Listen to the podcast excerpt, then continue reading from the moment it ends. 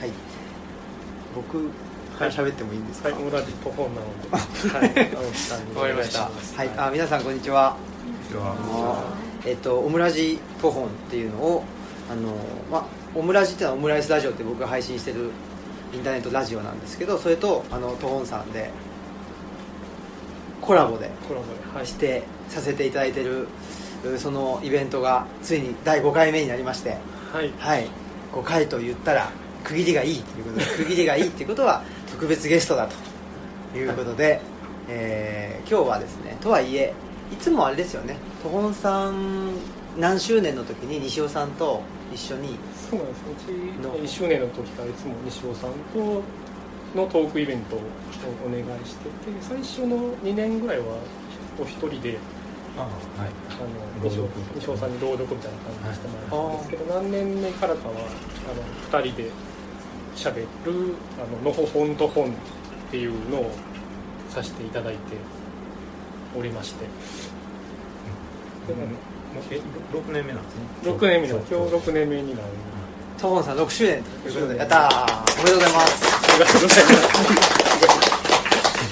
まあそれでちょうどね「オムラジと本」で西尾さんを呼ぶって話になった時に？そうのほほんと本もそう。6周あの周年ごとにやってるのでじゃあ一緒にという形で。合わせちゃおうっていうので、で調べたら、オムラジとトホンさんって同時に始まってるんですよほとんど。あそんなに言ってありました。そうなんですよ。まさかの。まさかの。6年目、ということでオムラジも6周年ということなんですね。はい。あのおめでとうございありがとうございます。もうオムラジトホンさんはねはい。ほらお客さん来ていただいて、っていう感じですけどオムラジの場合はもう孤立無縁ということでもうこの iPhone に向かって喋り続けて6周年ということなので もうちょっとおかしい。おかしいぞっていう。6年。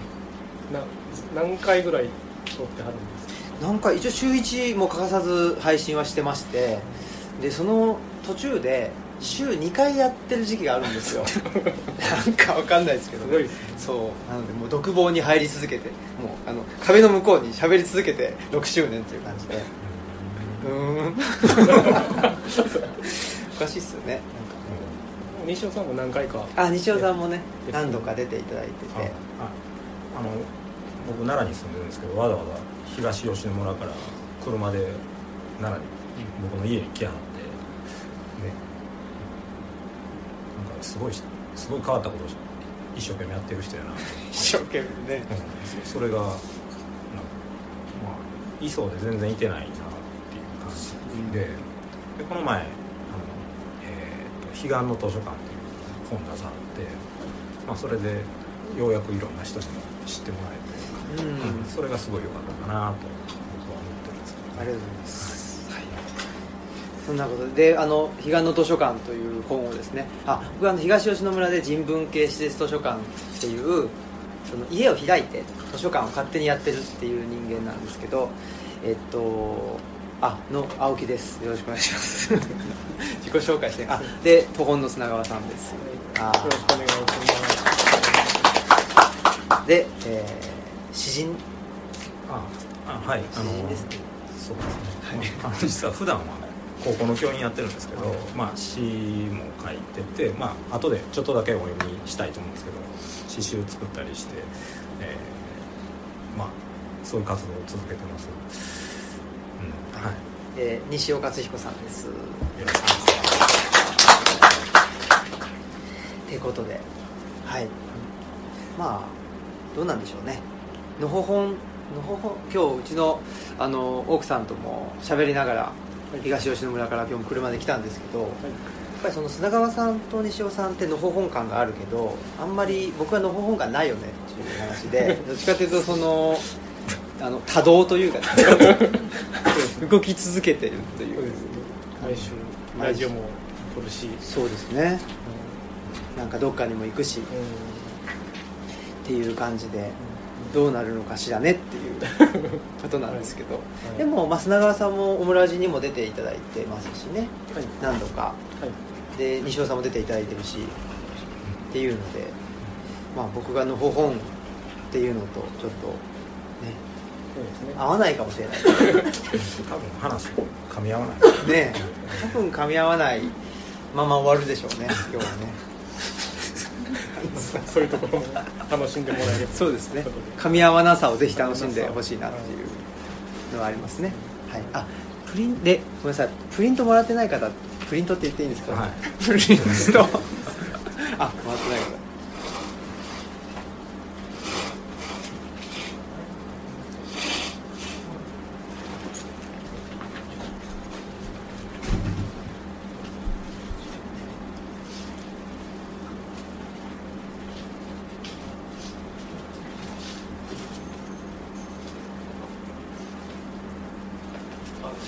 すみません。これはあれですね。西尾さんあのお手製の。はい。ちょっとやる気なく作ってみたんですけどやる気なく。毎回毎回こんな感じな気もしますけど。ねやっぱりこれがはい。いやほんでねなんか2020年代っていうのはすごくこう、うん。まあ語呂がいいというか、うん。うんなんかなんか始まるかなっていう、まあ、予感もあって、まあ、この「ホームラジトフォン」の話が来たのがえ去年のねうん。10月か11月ぐらいだったとそうですね。でその時にどんなお話ししましょうかって言うたと相談した時に,、まあにまあ、前向きな話できればしたいなっていうことを言いました。僕僕が言うそうですね。僕は前向きな話っていう、ん。なんですかね。僕の中にそういう語彙はなかったし、前向きな話。なんかね、うん。わわざわざ前向きって言うっていうの面白いなと思ったんですけど。あもう常に前向きやからそれは。うーん。きっと。僕はそうじゃないから。ねそうですか。で2020年代っていうのがまあ僕の中ではちょっと新しいなと思ったんで、うんうんうん。まあ21世紀やなっていう感じで21世紀だいぶそう。もう。20年経って気づいたみたいな。あーですけどね肌と気づいた。そうそううんそう。でまあ前向きな話をしたいなと思ったんですけどあのよく考えたら前向きに生きていこう思ったら実はよ横向きの方がええんちゃうかなと思ったんですよね。うん。要するに横にいる人とあの仲良ししたらいいだけちゃうかなと思って。うん、前向きなんやけど実はよよ横みたいな横みたいな、うん。うん。うん。あのうん。うん。そうそうそういいですねいいですねっていうかなん。かすごいやっぱ後ろ向きだと横を見て見れてないかもしれないっていう感じですかねそう後ろ向きだと横も見れてないから、うん。でもま前向きのもまた前ばっかり向いてるのもうん。それよりも横見た方がまあまだいいん。じゃないかなと確かまあうん、隣にいる人を大事にするっていう、うん、ほんまに、うん、そういうことなんですようんうんいや僕2020年代の前向きな話っていうねその題名を聞いた時に本当全然2020年なんかやっぱりでも確かに2020年ってオリンピックもあるしいろいろ変わるだろうなっていう気はしてましたけどなんでしょうねあんまり意識は自分ではしてなくてうんっていうのがあったし前向きな話っていうのもね確かにおっしゃっていただいた通り僕基本的には前前向きって言ったらいいのかうんというふうに言われますね。あのなんかなんかポジティブだよねみたいなふうには言われててでも自分では別にポジティブな気はしてないかったりいやでも僕あの彼岸の図書館読んだ時に、はい。一番ああと思ったのが、お彼自分のことを、まあまあ、寝やかってあそうですよね。うん。ななんか懐かしい言葉やな。と思ったけど なんかあそそれが根底にあったらそれは楽しいしそれがすごくいいなと思ったんで、うん。うん。だからもうもうすでに前向きな人やから何喋っても前向きになるかい。やどうなんあの僕寝アカって、まあ、彼岸の図書館の初めにのところで書かせてもらったんですけど僕あれはなんでしょうね。なんかすごくいい言葉として書いたというよりは 僕実はあの三浦淳っていう人がすごい好きでで三浦淳がなんかやっぱり創作活動をするときに自分のなんか暗い部分であったりとか闇に向き合わなきゃいけないと思った。で向き合おうとしたんだけど闇がなかったっていう ことを書いててすごいそれが分かるなと思ってだから「寝垢」って書いたのはうんとまあ明るいっていうこともそうですけどちょっとなんなんですかね。そこが浅いっていう感じが僕の中ではしてて自分自身に対して、でもまあ仕方ないかっていう諦め。あ開き直り的に開き直り。うんうん、うん、俺は寝垢だみたいな。そう。寝垢そうですね。あまり自分では確かに言わないかもしれないですけどなんかそこは諦めた部分もあってそういう意味では確かにそのオムラジオムラジって自分の言いたいことを喋ってるように思えるかもしれないですけど結構僕としてはそうじゃなくてやっぱりなんかなんでしょうね。あの言いたいことを言ってほしいしそのために僕も言いたいことを言うしっていうなんかその場を作りたいっていうところでやってるところはありますね、うん、だからそうだから寝垢もそうだしなんか言葉を使う時に僕あんまりなんかこういうなんていうかな100%いいこととしてその言葉を言ってなかったりするんですよね、うん、うん、ああ言葉にはいろんな意味があるそうそう。いろんな意味があって「寝垢なんです」うん、100%勇気100%じゃない。元気みたいな。寝垢なんですって闇に向かって言ってるわけ。なのかな、うん、でも闇がなかったそうそうそう。でちょっとああって思ったりもするんですよやっぱり、うん、なんか深みがないんじゃないかとか。でもまあ仕方ないかみたいな。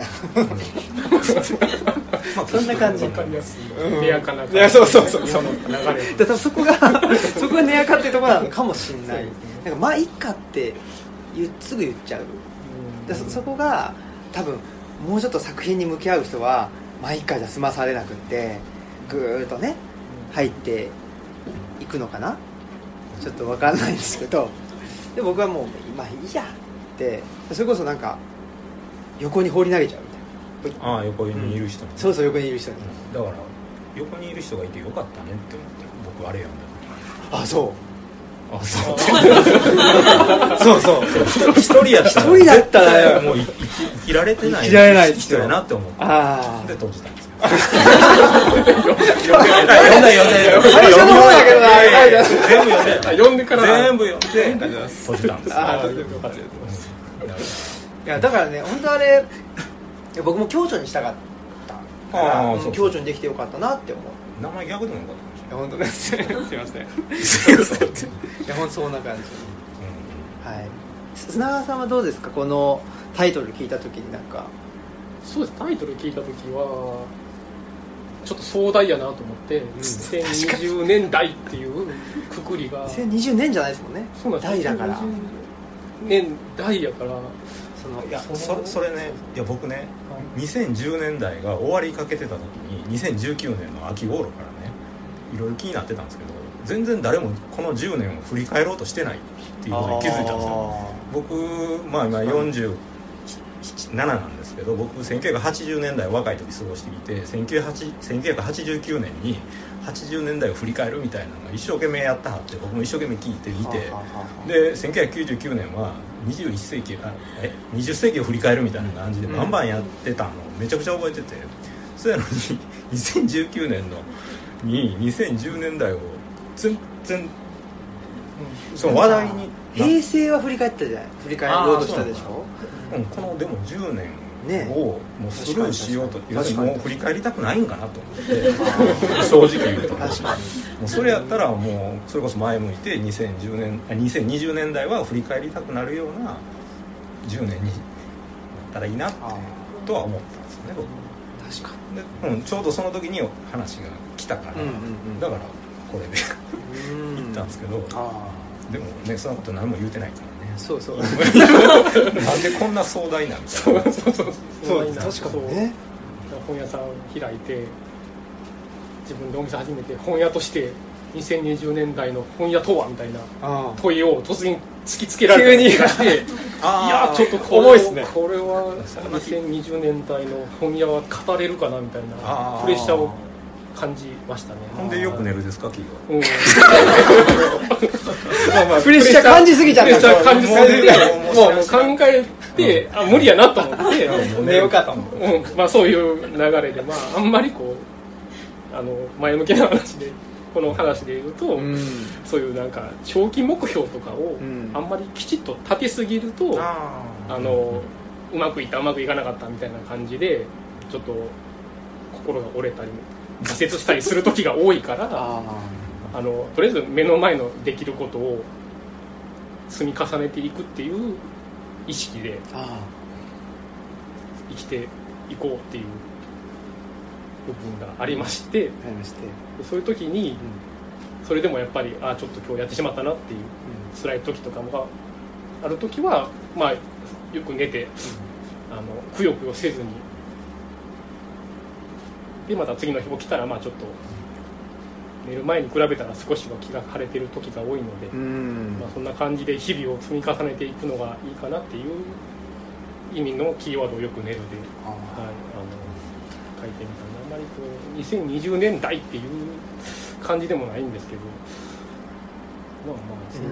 ーいやでも、あのネクラって言われた方のはい、タイプなので、学生小学生とかみたい本当ですか？な、はい、まだネクラっていう言葉があのよく言われてたえ。小学校ぐらいの時は。僕45歳えはいですけど、小学校ぐらいの時はネクラが言われがちで、へー中学校入ったぐらいはオタクって言われるあ感じの世代。あははであのくよくよしがちなので、はいかにくよくよを乗り越えるかっていう前向きな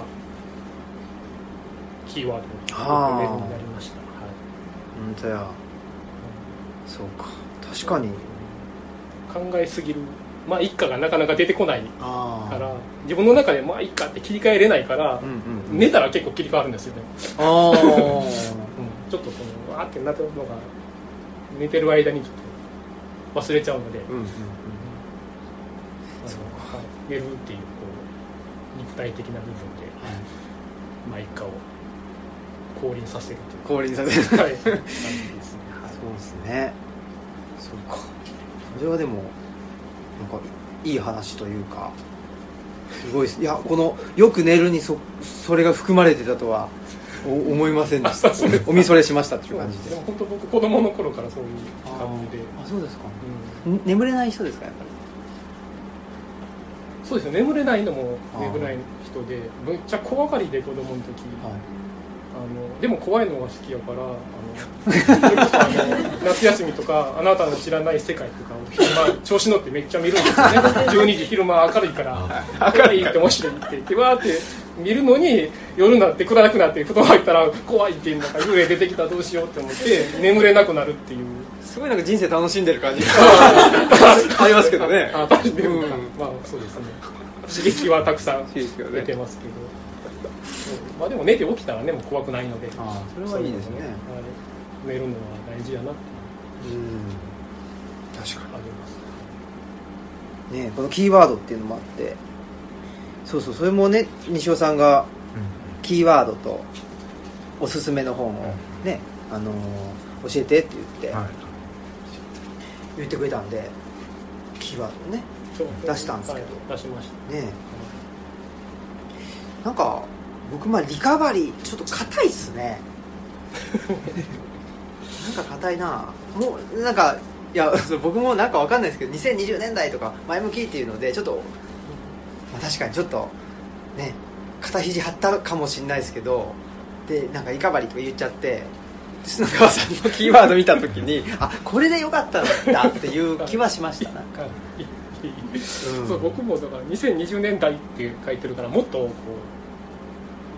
う2020年らしい何かを出さないといけなかったのかなと思って、ねよく寝るしか出なくて大丈夫かなと思ってたんですけど。もでも2000確かに西尾さんおっしゃるとり2010年代ってあんまり振り返られてないじゃ振り返られてない気もするけどでも僕い今言われて思ったけど2011年にねあ3.11ってのがあってやっぱそこが結構僕のうん。らの活動の中では大きくてそう考えるとすごく2010年代濃かったなと思ってて、ほんねうんだから整理できてないっていうかまだ振り返るとか検証するっていうとちょっと自分と距離を置けるというか、まあ、客体視というかですね客観視というか。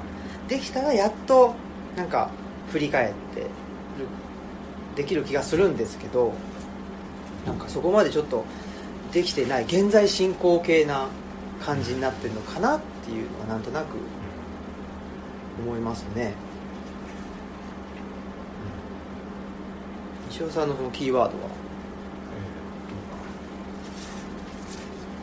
いやそのねこの世の果てで微笑んでいるっていうのもうん。ちょっと、何書いてるのか分かんないです ちょっとわかんないですね。いやあのねこれは何書いてるんですかってねこの上にあるあの青木さんの奥さんが書かあ青木さんの奥さんもちょっとキーワードとおすすめの本だけ寄せてくれはってで青木さんの奥さんが「のほほん悲願」って書いてはってこれ非常にややばいなと思ったんですけどこれ。も、うん。うん。あの僕「悲願の図書館」っていうタイトル見た時に彼の書いためちゃくちゃやばいタイトルやなと思って。うん。悲願言うたら完全に、まあ、あの世ですから、うん。あの世の図書館って言うてるのと一緒なんで、うんうん。で僕も1回だけ寄せてもらったことあるんですけど確かにちょっとねあの向こうの世界ですよねあれは、うん、うん。まあ、かあーそうですね、うん、あの初めて行った人は絶対に驚くし、うん、なんか別世界に向こうの世界に吸い込まれていくようなところがあって。でのまあ僕ちょっと今手元にないんですけど「のほほんと暮らす」っていう本書いたりしてて。であありますか、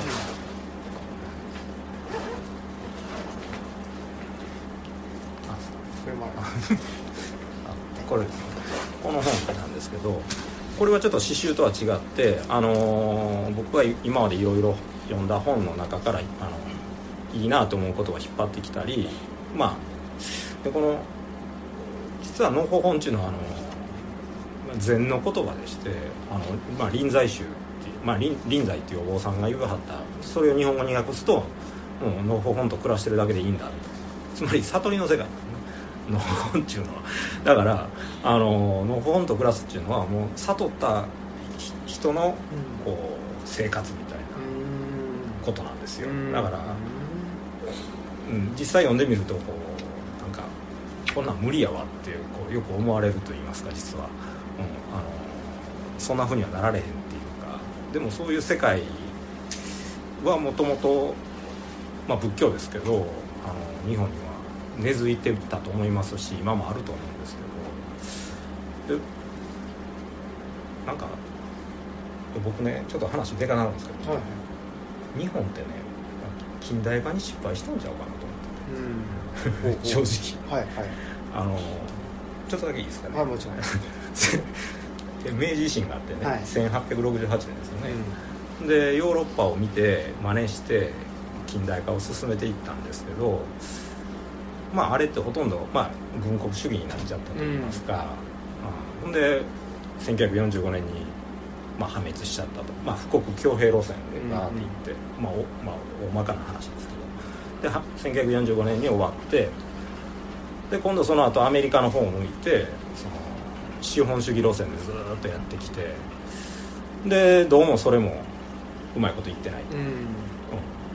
うん。で最近は法治国家もやめようとしてる、うん。だから近代化の路線全部その失敗というか、うん。一言で言うと、まあ、苦手なんちゃうかなと思う、うん。日本人は、うん。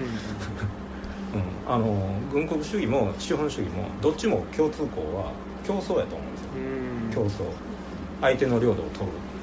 それが無理やったら今度は相手の、まあ、お金儲けに走るみたいな。欲望ですよね、うん。うん。欲望をもろ出して競争して。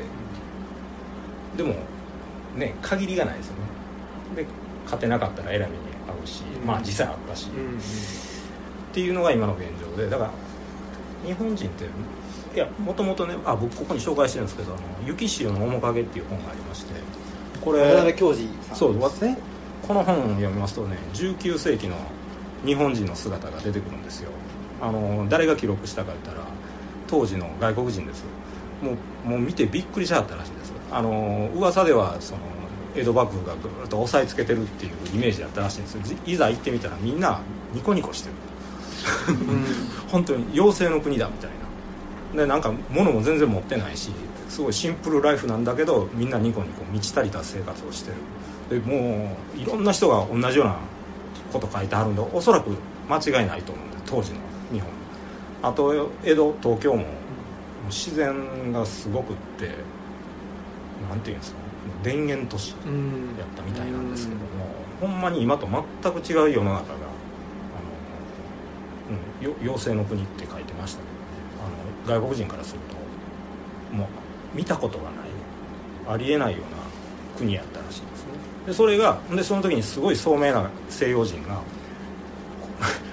こんなええ国やのにこのあとヨーロッパの真似して近代化したらえらい目になるでっていうもう分かってた人も数人いてるんですよ。で実際150年経って。うん、僕は、うん、やっぱり失敗したっていうの苦手だから会うてないっていうか、ほんでね1968年でしょ？あごめんなさい。1868年明治維新があって1945年にアウトになって、うん、でまた今2020年ですけど、うん、明治維新始まって45年1945年77年。で1945年から77足すと2022年、うん。うん、もっぺんほんまだから今2020年ですけど、ほんまにもうそろそろ失敗がほんまに、ね、明らかになってきたなっていう、じゃあどの方向に向けばいいのかって言った時に、まあ軍国主義はありえないし、もう資本主義ももうちょっとねね成長はしないからねちょっとまただから別の、うん、でもこれは一つのヒントがここにはあるなと思うんですけど、まあ、これじゃ戻れないですけどあの、うん、って思います。そうですよね、うん、まああの近代っていう僕、まあ、彼岸の図書館読んでいただいた方は分かるかもしれないですけど僕僕もなんかすぐ近代に原因があるんじゃないかって考えちゃう人でで近代ってやっぱどういう時代かっていうねお話ありましたけどもう一つはその国民国家っていう領域をビシッと決めてであなたの国はあなたの国うちの国はうちの国。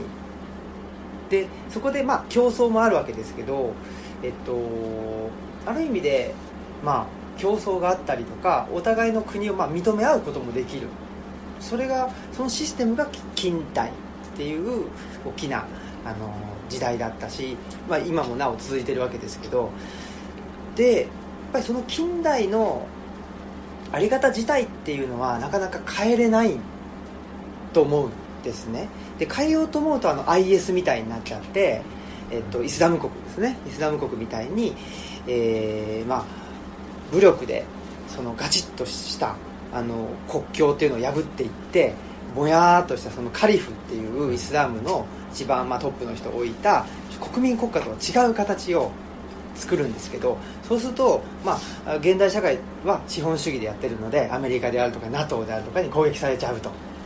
でダメになっちゃうっていうことなのでやっぱりあの近代っていう枠組みは残したままでどうこれをまあアレンジするのかっていうか日本的に我々的に日本的に自体あれですけど大きいけど自分たちなりにどう運用していくのかっていう時代になってきたのかなっていうふうには思っている時に僕はあのあ、まあ、西尾さんはとのほ本っていう一つのあの軸があるし僕らも彼岸っていうのは、まあ、あの世ですけどあの世に行っちゃうとね ちょっともうどうしようもないっていうかねなので僕らは彼岸の図書館っていうのを言ったのはやっぱりそれぞれなんかこの世じゃない現代社会とは違うロジックっていうかですね、まあ、資本主義じゃないあのロジックが働く場所をどんなにちっちゃくてもいいから自分なりに持っていたらでそこを往復してきたらちょっとあの資本主義社会というかねあの職場が嫌になったらちょっと、まあ、逃避できる場所っていうかね。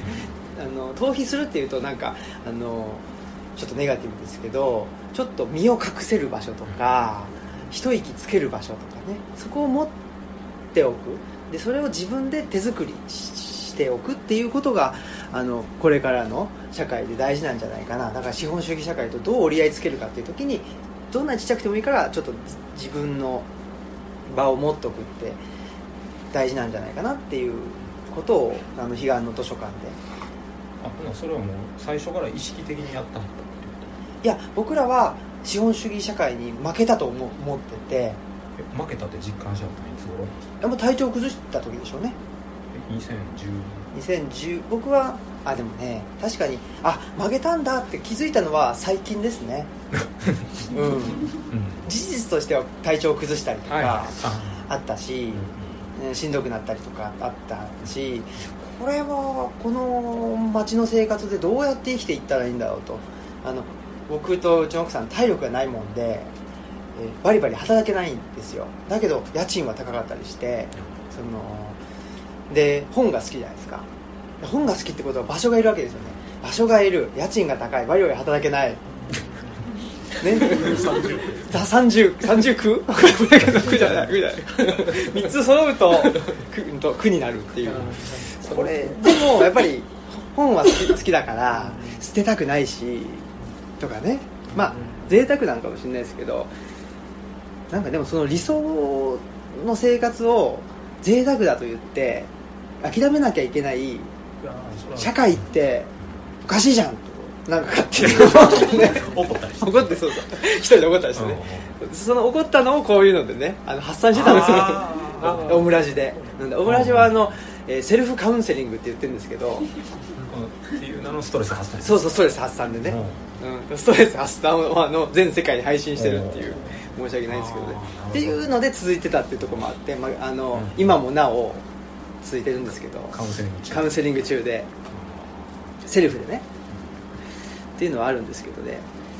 何の話でした？あ、まあ、そうそう。まあ体調崩したりとか。やっぱりそういうのないと僕らは気づけなかったなっていうのがありますね。いや僕も後で気づいたんです。僕が今の住んでる場所気づあの住んだのは2006年なんですけど、うん、ほんまに奈良の春日大社といいますか春日山原生林っていうのがあるんですけど、うん、そのすぐすぐ横です。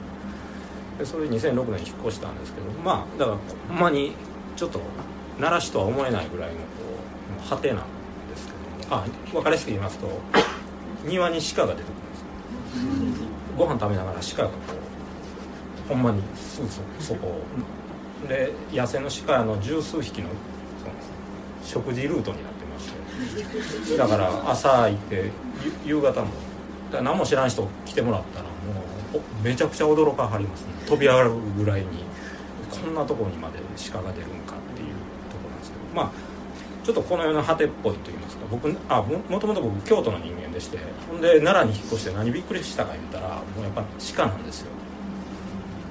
観光客として鹿を見てたのはあったんですけどでも実際住み始めたら鹿の生き様がすげえなと思ったんですね。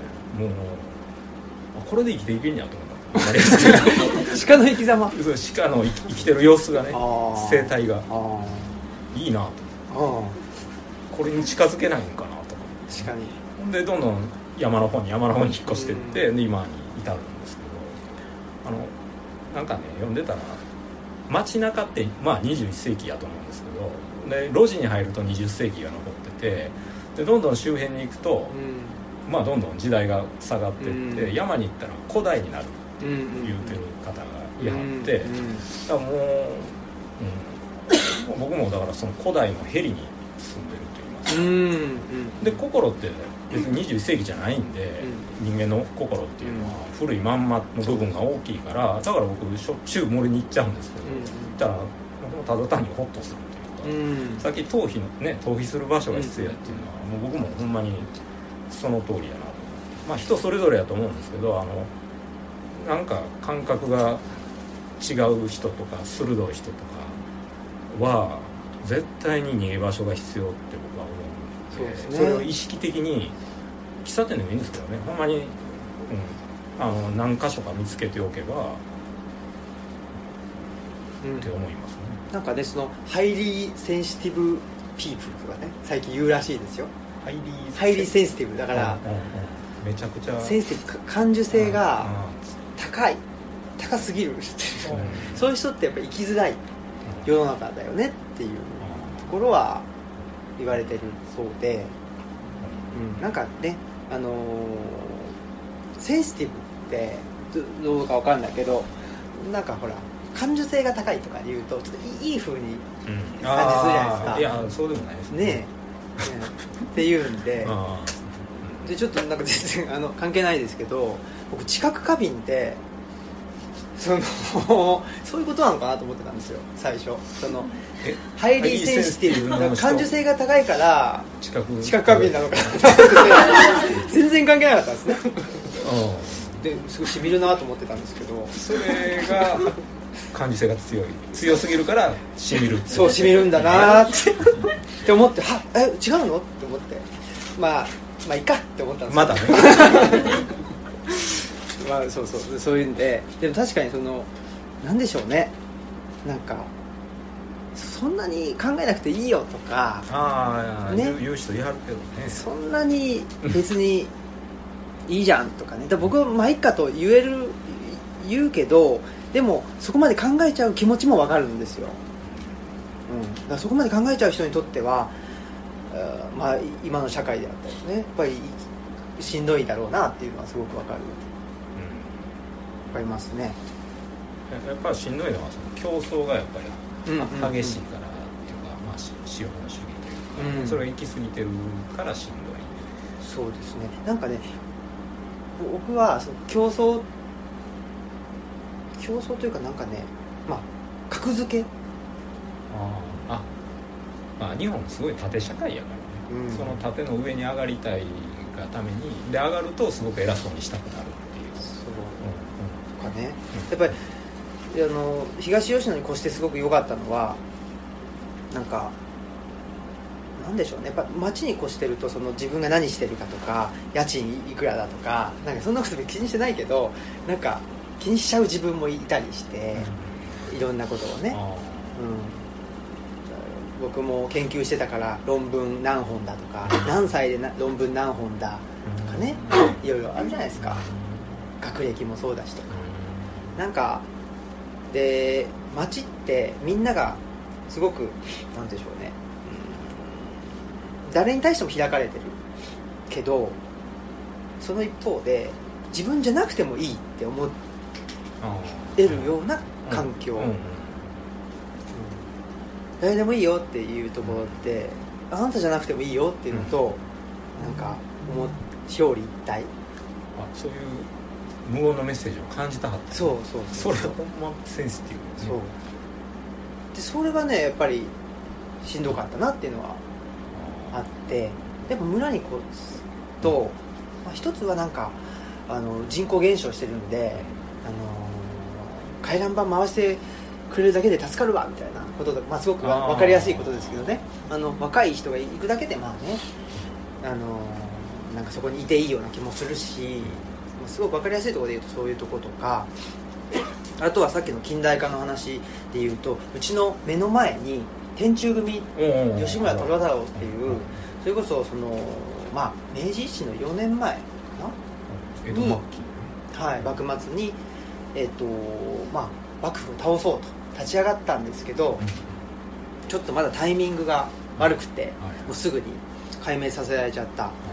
新しい政府を作ろうと言ってあの今の五条市ですか、うん、五条に新政府作るんですけどね。もうすぐダメになっちゃうんですけどその、まあ、新しい政府を夢見た人あの、天中組のリーダーの吉村虎太郎さんお亡くなりになってて。なんかそういうそのそれこそねあの幕末とのに亡くなった人が眠ってる場所が目の前にあるっていうところと地続きだっていうところですごく安心したりとか 安心するの。うん。なんでしょうね。あれすごい迫力ない。そう大きな岩があってね。あれ墓石じゃないよね。墓石ではない。でもあでもあそこの麓に埋葬されたんですよ最初。あそうなん、うん、でそこでまたあの別の場所に移されたんですけど、うん、なんかそこで安心したりとかね、うん、してましたよ。だから変な話全近代な場所でホッとできた。そうそうそうそう。そうですね。だから近所の人が何気なく挨拶してくれはったりっていうそういうのがすごくありがたいっていう。そうですね。ね。なんかそれだけでね。今考えると、うん、でもそういうものがやっぱ消えちゃってる。あまあ普通はね、うん、僕住んでるとこなんかほんまにあの兼業っていうか趣味で本格的に農業やってる人もいるんで株を持ってきはくれはったりなんかできたらものそうそうお米も新米くれはる方もいられますし、で挨拶も普通にしあのしてくれはるといいますかなんか気のいい方が多いんで、でそうそうあの奈良市のそのほんま周辺なんでわざわざそこを選んで住んでる人ばっかりなんですね。みんなよそ者なんですよ。ほんでよそ者同士であの変わった人やったらねモアイ像立て直した人。手直した。うん、直した。モアイ像ってね全部ぶっ倒れてたんですよ。でボロボロになってて。本物のですそうそうねイースターあそうそうイースター島はいはいはい。でイイースター島あれ何政府ですか？どこの国ですか？ねチリじゃないですか。チリですか、うん。その政府から呼ばれて。呼ばれて？呼ばれて そのなんでそばれたの？い石宿がいあ石工石工として。その技術を。ガンガン立て直してっていう人あのめちゃくちゃ有名なある意味有名な人。ある意味有名。そうですね。方が住んでいらっしゃったりあと漆の人ですね。この前、えっと、興福寺でなんか大きいのが建て直ししはったんだ近藤ですか、うんうんあれの仕事とかしてる方とか。まあなんか変わった人らがまあ、うん、個性的な人がお互い共存してる感じです、うん。あと鹿がいっぱいいるうん。そうそうそう。とにかく鹿が。とにかく鹿が。ねえ。そうだそういうその今の何ですかね。都市が一番近代的でどんどん遠く離れていくにつれて、うんまあ、古代にねうん近づいて近づいていくっていう話で言うと僕あのこの井上武和さんっていう人の「日本列島回復論」っていうすごいタイトルですけどがあってえっと来週のオムラジにあの出てくれてるんですけどね。井上さん話してきたんですけどあのちょっと前に里山資本主義っていうのがあって、で里山が一番なんか日本の原風景だっていう話がちょっとあったんですけどそんなことは実はないっていう。里山里山っていうのも実は江戸時代うんとか、まあ、ちょっと前の中世の後期ぐらいにやっぱり人が住むために開墾されて作られてると。だからそういう意味では都市と似ているんですよね。その計画して人間のために作られた地であると。ただあさっき西尾さん言ってた古代っていうのは僕もその山村に住んでると思うんですけど山村っていうのは特に、えっと、人のために山があるわけじゃないんですよね、うん。当たり前ですけど。まあで鹿のためにあるわけでもないんですけど、うん。まあ、山は山としてあって、そこに人も住んでる。で鹿も住んでる。でカエルも住んでると、まあ、あとは他のものも住んでるわけですけどそういう意味ではに人もその他の生物のとはやっぱりあの同一というか、で同じ立場なわけですよね本当はだけど都市だと人が人のために作ってるから一番人間が上なわけですよ、うんそこが僕はすごく不自然だなと思ってて。でやっぱりその人間が一番トップにいるっていうことがこの今の社会のいろんな、あのー不具合を引き起こしてんじゃないかと。だから、今の社会をもうちょっとバランスよくするためにはあの山水ですね。山水豪って言ってるんですけど、まあ、山村であったりとか、うん、とそういうところうんに、まあ、一旦戻、まあ、立ち戻らないといけないというかその人が人のために作ってるものっていうんじゃなくてやっぱり自然にあるっていうところからスタートあのリスタートですね。しなきゃいけない、でこの回復っていうのが、まあ、あの井上さんも言ってるんですけどリカバリーっていう言葉で、はい。あのおっしゃってるんですね。でこの僕のテーマのテーマじゃないわ。キーワードか。リカバリーっていうことですけどリカバリーっていうのは特にまあすごい精神疾患がある方が、まあままたあのこれもね社会復帰って言っちゃうとちょっと違うんですけどなんでしょうね。まあ生き直す。その自分のあの生き方とか人生をまた見つけ直す。っていうのを、まあ、リカバリーって言ったりするんですねで、まあ、僕らも体調を崩してで、まあ、東吉野にまでね、何の因果か引っ越してしまって、でまあ自分たちの人生をあの見つけ直せたのかなっていう気はしていて、だからリカバリーって回復とかって元に戻るっていうんじゃなくて、うん。だからなんだろうさっきのあのうん。近代化の話で言うと、その近世に戻るんじゃなくて、うんやっぱり自分たち新しいうん。自分たちの、あのーやり方とかい生き方っていうのを見つけ直す。直すも何も初めてなんですけど それは不思議なんですよね、生き直すって言ってんだけどじゃあ前はそうやって生きてたのかっていうとなかなかそうでもなくっては初めてのことやるんだけども生き直していくっていう、その辺がリカバリーっていう言葉には含まれていてでこれもぜひおすすめですしあとはあのこれですねモンテレッジョっていう小さな村の旅する本屋の物語イタリアのモンテレッジョっていう山村に行商本の行商がの発祥の村があって、えーその村のお話なんですけどでなんで本を売り出したかっていうのが面白くてもともとなんかね石を売ってたりとか石。なんか砥石を。売ってた。行商は行商なだったらしいんですけど本は売ってなかったんですけど。どうしてかというとあの本ぐらいしか売るものがなかったっていう。らしくてあんまり好きで本。本本が大好きだから本売ろうじゃなくて、本だったら売れるかもしれないって言ってで売り出したらしいんですよね。本ぐらいしかなかったから。やっぱり山村ってその平地と比べると、えっと、食べ物もそんなに育たないし、えー貧しいんですよね、まなので貧しいからどうしようどうしようって考えた末に本だったらいけるかもしれないって言って当時、えっと、それこそあの1863年かな？にイタリア統一されるんですけど、あのリソルジメントって言ってイタリアって、えっと、中世近世でものすごくバラバラなんですよね、ローマ教皇領と神聖ローマ帝国の皇帝派と教皇派っていうんで分かれちゃってバラバラになっちゃうんですけどなのであの統一がすごくお遅いんですけど、その統一の時に本がすごく役に立って、まあ、パンフレット。こういう思想でやってこうよっていうんで。でそれを広めたあの原点になっていくんですね。だから本が売れるっていうのもその時代だからこそ信じれたし本ぐらいしか売るもんないわって言って行商しに行くっていう。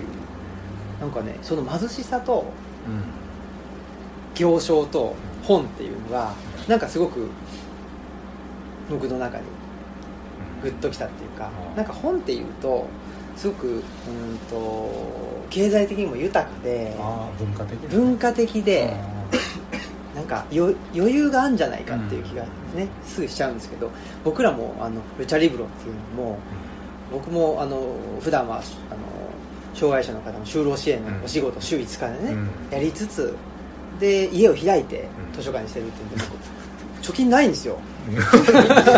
いや本も書いてたね。そうそうそうよく僕はそう。その中でなんかね自分が生きる生きるためにやってんだけど、その生きるためっていうのがお金を稼ぐっていうのと直結してなくって、うん。なんか精神的なあの安定とか、そっちを大事に。そうそっちをね大事にしてるなんかそのいう感じが、いやこうやってねなんかすごい付箋画をね貼った貼ってえ何回か読まはった1回しか読んでないですけど、ほん。まに1回目でやってる。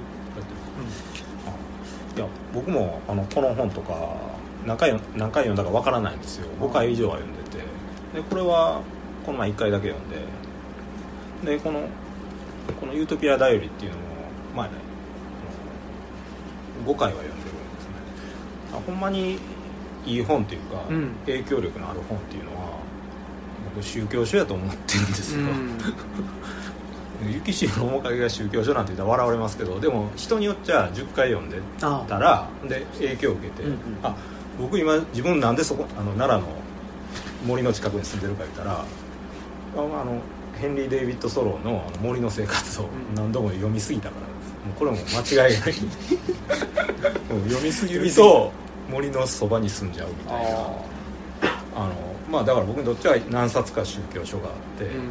普通ね聖書が仏教書が宗教書やと言われますけど、うん。それは人それぞれやと思っててどの本でも宗教書になり得る、ね、砂川さんもそれでしょ、はい。砂川さんの宗教書。そうですね。これ2冊とも僕の宗教書なんですけど 宗教書っていいっすねこれ、えっと、水木さんの遺言366日。あの水木しげるさんの名言集、まあ、前よりになってますけど、名言集でさっきちょっと怖がりの話もしたんですけど子供の頃から怖いもの好きでもう妖怪も大好きやって水木しげるさんの本はもう妖怪図鑑とかをそれこそ何十回ものか分かんなくてもう妖怪を全部丸暗記してるぐらいの妖怪少年やったんですけど、はい妖怪少年。妖怪そう。なんか他のクラスでもなんか砂川妖怪詳しいでみたいな。ああいますね。あんまりあの会ったことないよそのクラスの子に言われるみたいなぐらいの。妖怪のことあいつ妖怪の子地域よみたいな知ってるらしいみたいな。感じだってまあ子供の頃は妖怪の本読んでたんですけど、まあうんちょっと大人になってきたら水木しげる自体がすごい面白い人やなっていうのを知って結構水木しげるさんの本いろいろ読んでるんですけどこれがその名言をまとめてて分かりやすい内容になっててこれも日付ごとにまあ読みやすいように何月何日って書いてるんですけど、まあ、人間は眠ることによってかなりの病が治る。私は睡眠力によって傷とか病気を密かに治し今日まで無病であるとかうん。まあ結構自由な方なんで 自由なことを書いてるんですけどまあさっきの話とお金は追いかけると逃げるとかうなんかそういう名ん言がいっぱいあるんですけど書いてる方が大泉いつなりさんかなあの水木しげる大好き大マニアの追っかけみたいな人がいてずっと水木しげるにくっついてずっと生きてきはったみたいな方がまとめた名言集なのでかなりクオリティの高い水木しげる本になっていて、まあ、水木さんが本当にあのとにかくよく寝るのが大事だって言い続けてるうん。方であー。あの手塚治虫も石森章太郎もはい。寝ない自慢ばっかりしてたけどあいつらは先に死んだみたいな。のであ俺は寝てたからこんなに元気に今まで生きてるんだみたいなうんことをずっと言い続けてた人で寝ることによって大事やなっていうーうんのを学んだ宗教書的な部分がうんうん。こちらでございました。宗教書ですね。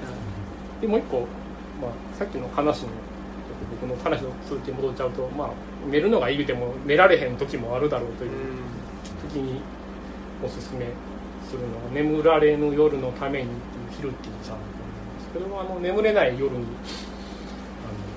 読むのがいいよっていうために本当に書かれた本であのなんかちょっとキリスト教のちょっと偉い学者さんの人がキリスト教の教えに基づいてあの書いたような内容でもうなんか序文とかもこう眠れない夜をただ無意に過ごすのも時間の無駄だからこの時間をキリスト教の教えをこうのために考える時間として有意義に使いましょうみたいなすごく真面目に書かれた内容なんですけどすごい真面目すぎてキリスト教の教えについて書いてるからちょっとどこかな今日でも日付ごとに365日1日1つ読めるように全部日付で書いてあるんですけど、えー、と例えば今日2月の22日やったらちょっと短いとこなんですけどどんな苦痛でもそれに少しの罪も混じっていなければ耐えられるものであるって書いてあるんですけどちょっと難しいです。スッと入ってこないですね。うん、どんな苦痛でも少しの罪が混じっていなければ耐えられる。どういうどどっちかな？え罪混じってたらどうなんですか？大変だ多分キリスト教的にちょっと罪悪感みたいなことを覚えることがみたいなことだと思う。ちょっとねあの今度考えてるとねもうめっちゃどうでもよくなって眠れてるみたいなことが書いてあって。まあいっかみたいな。うんまあいっかってなんでそこ読んでると。あまあキリスト教の人はそういうことを言うけどまあでもキリスト教じゃないしなと思って。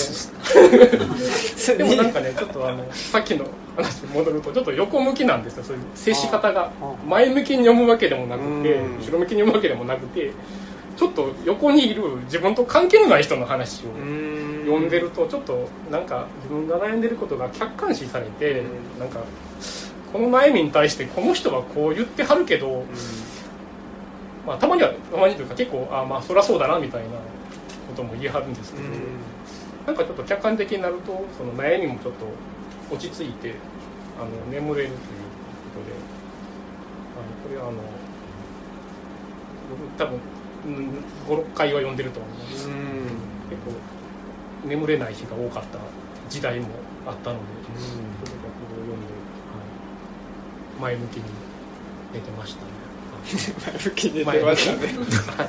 前向きにね寝てた前向きによく寝るようにでもあの宗教書っていう言い方？僕それも初めて聞きましたけどあんまり自分で宗教書って言ったことないけどいいっすね。僕も最近気づいたんですはあは自分にとって人それぞれ宗教書があるんちゃうかな、うん。いや絵本でももちろんいいんですよ。あうん。何遍も読み返してしまって実はすごい影響を受けてる本っていうのがあると思うので、うん。それは全部宗教書にに認定すればいいと。そうですね。で常に置いとけばいいかなと思うんですけうん。どね、あの僕も付付箋つけたりするんですけどで付箋つけてでもっぺん読み直してでまた付箋が増えたり減ったりもするんですけどで一時はもうほんまこういうメモというかにか書き写してたんし写経的にうん。うんうんほんならこのメモ帳がもうほ本のエッセンスがこう詰まってる感じで、うん。自分の好きな本の自分の好きな本の一節がそればっかりまた見直すとどんどん自分で洗脳をね、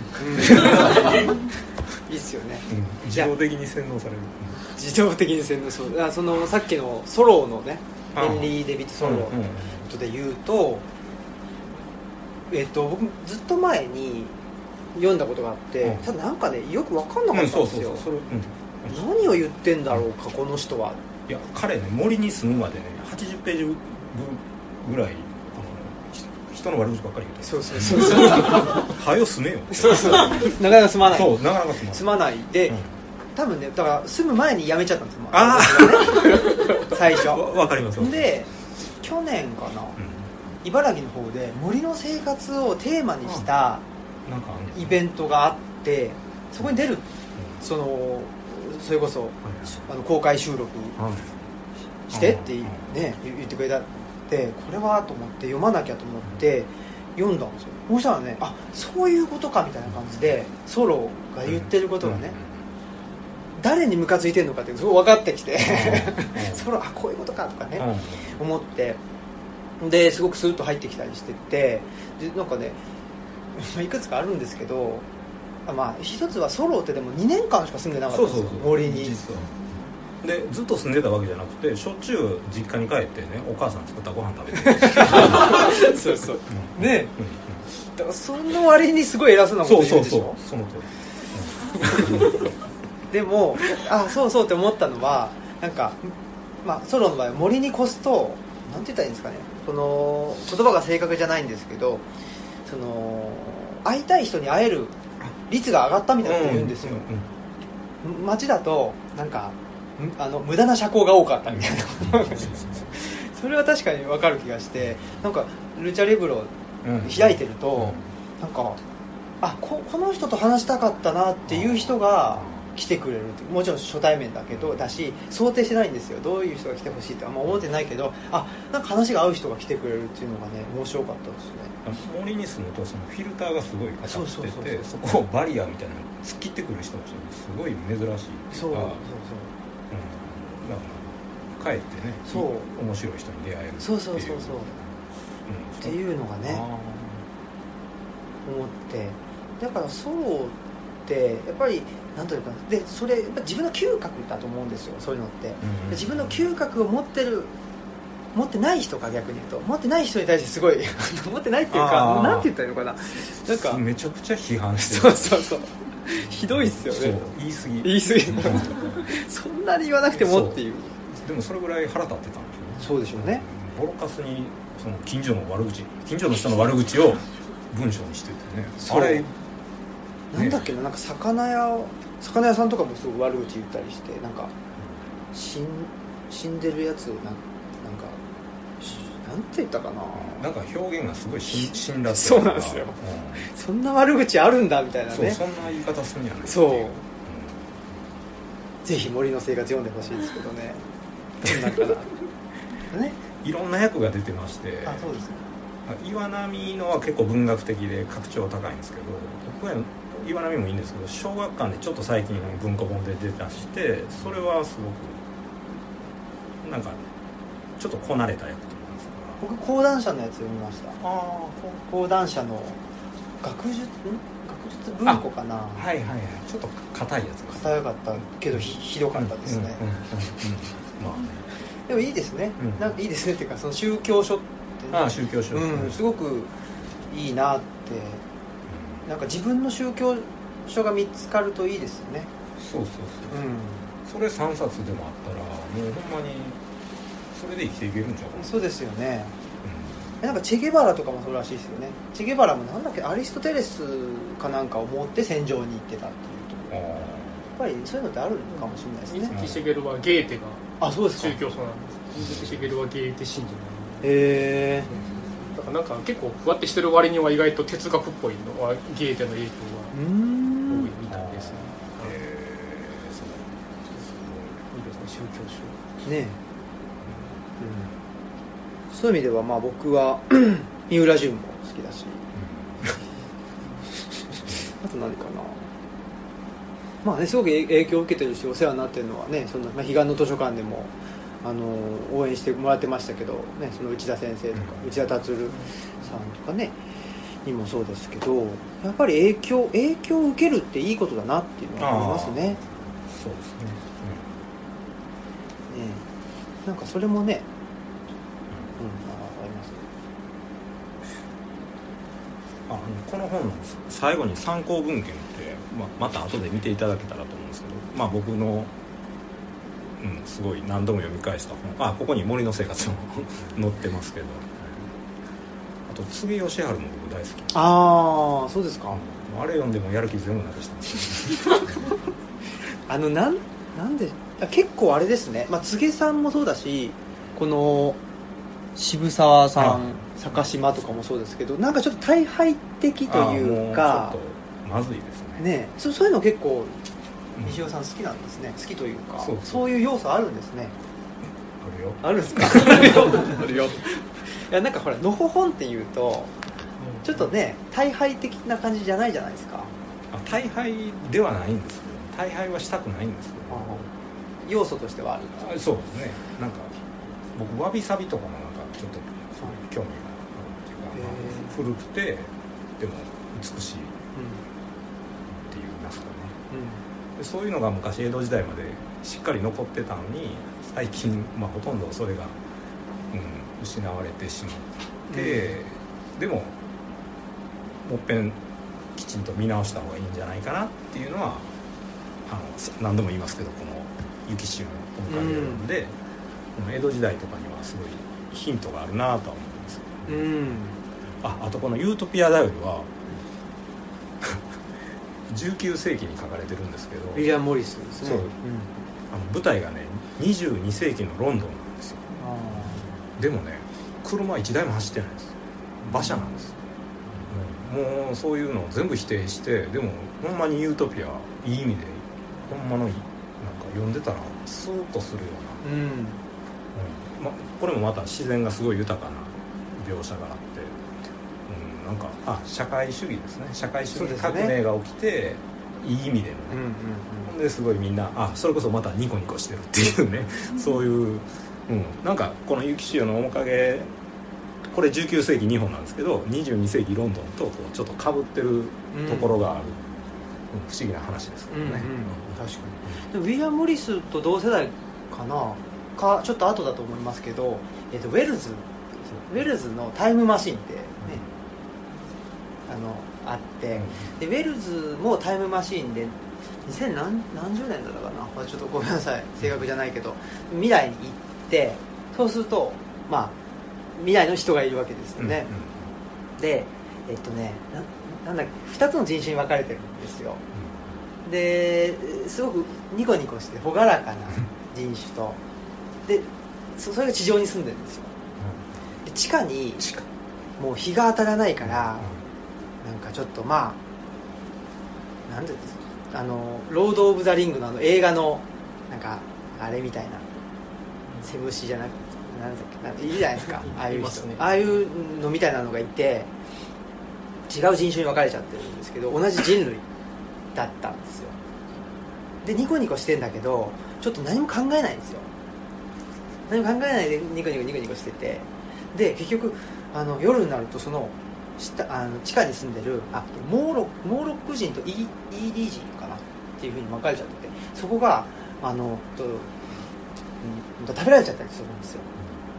っていうのがあってだからなんかそのなんていうのかねいその当時って社会主義はい。の思想があって、えー、と格差が、まあ、ある意味なくなって平等になったことで平和になってで何も考えなくていいようになった人たちと、はい。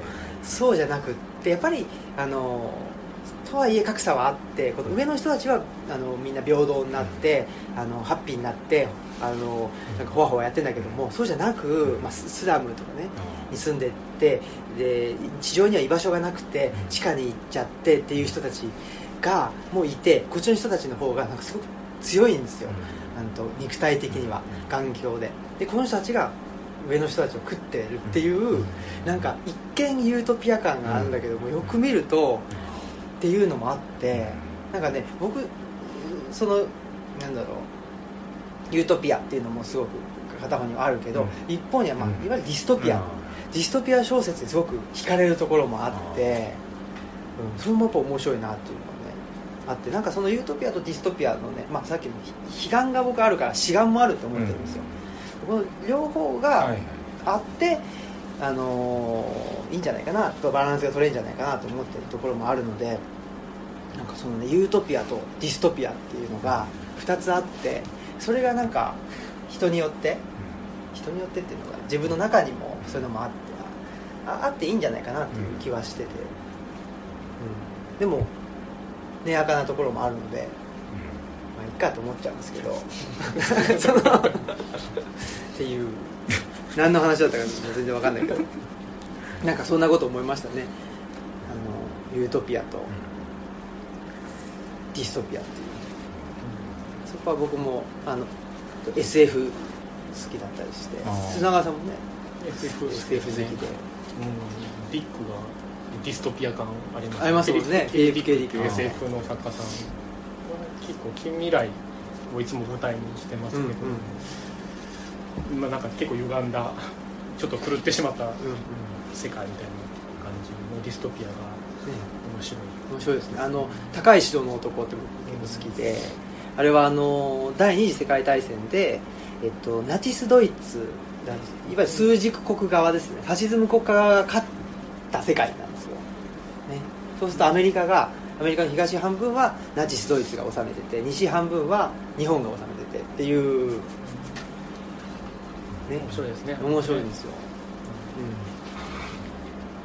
うん、なんかそれもまただそれが前向きかどうかわかんないけど、ね、でもね面白いですけどね。はい。そんなことで。あので僕西尾さんの本で好きな本があってこの「歩きながら始まること」という。ちょっとこの中から、はい。あのいくつかリクエストしたのでぜひあはい。後であ。のあ読んでいただきたいなと思うんですけどなんかねこのあ歩くとかああ。歩くっていうのがなんかすごくキーワードになる気がしてて、うん。っていうのも一つは山その東吉野村に越してから歩かなくなったんですよ、あはい。逆に。うん、車移動になっちゃって。あでそれがなんかすごく残念だなと思ってやっぱ歩くって大事だな。で歩く時にいわゆるそのほら同行2人とかあるじゃないですか。うん。あの仏教のね、うんあれでだからやっぱりなんか歩歩いてるうちにその巡礼もそうなんですけど歩いてるうちになんかん頭が空っぽになってきて、なんかアイデアが浮かんだりとか、あれってこうじゃないとかね、なんか違う意見が入ってきたりとか、うん。一人で歩いてたとしてもそうだし、うん。二人で歩くっていうのもなんかねオムラジも向かい合って撮ってるよりもあー。こうやってなんかね同じ方向を向いたりしてうん。横並びの方が話が、うんね、弾んだりとか、うん、したりしてて歩くってすごく大事だなっていうところを僕も大事っていうかなあれ思ってて、うん。でヘンリー・デビッド・ソローもうん。ウォーキング。めちゃくちゃ彼は歩いてる。そうなんですよ歩きすぎ。歩きすぎ、うん。で歩きすぎる男というとこのね僕今寅さんずっと見てるんですよ。年末年始から。まだ終わらない。まだまだ2から見て今30まで来ました。でこれがね69年から始まって80年83年ぐらいまで来たんですね今ね。僕83年生まれなのでやっと自分が生まれた頃まで来たんですけど寅さんもめちゃくちゃ歩いてるんですよ。であーっとあそうそうこれもね行商の話でしょ、うん。行商っていうのは歩いて本を売るわけです。よほんま歩き出すんじゃん。別のじ事業を始める。ああ選挙活動。選挙活動。わかんないね。なあの何があるかわからないですけど。そういうのでねなんかで歩きながら考えるとか。そのほら黙って考えちゃうと考えすぎちゃうんですよねだから歩きながらなんかあのーなんでしょうね。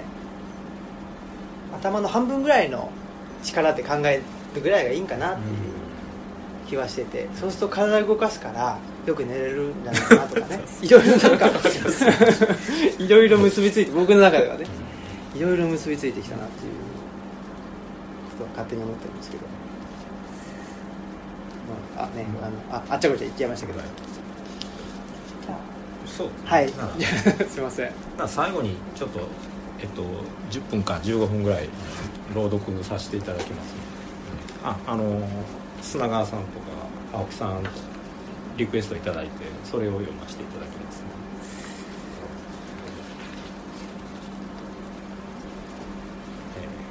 えー朝の始まり。毎朝猫に起こされる。普段は午前6時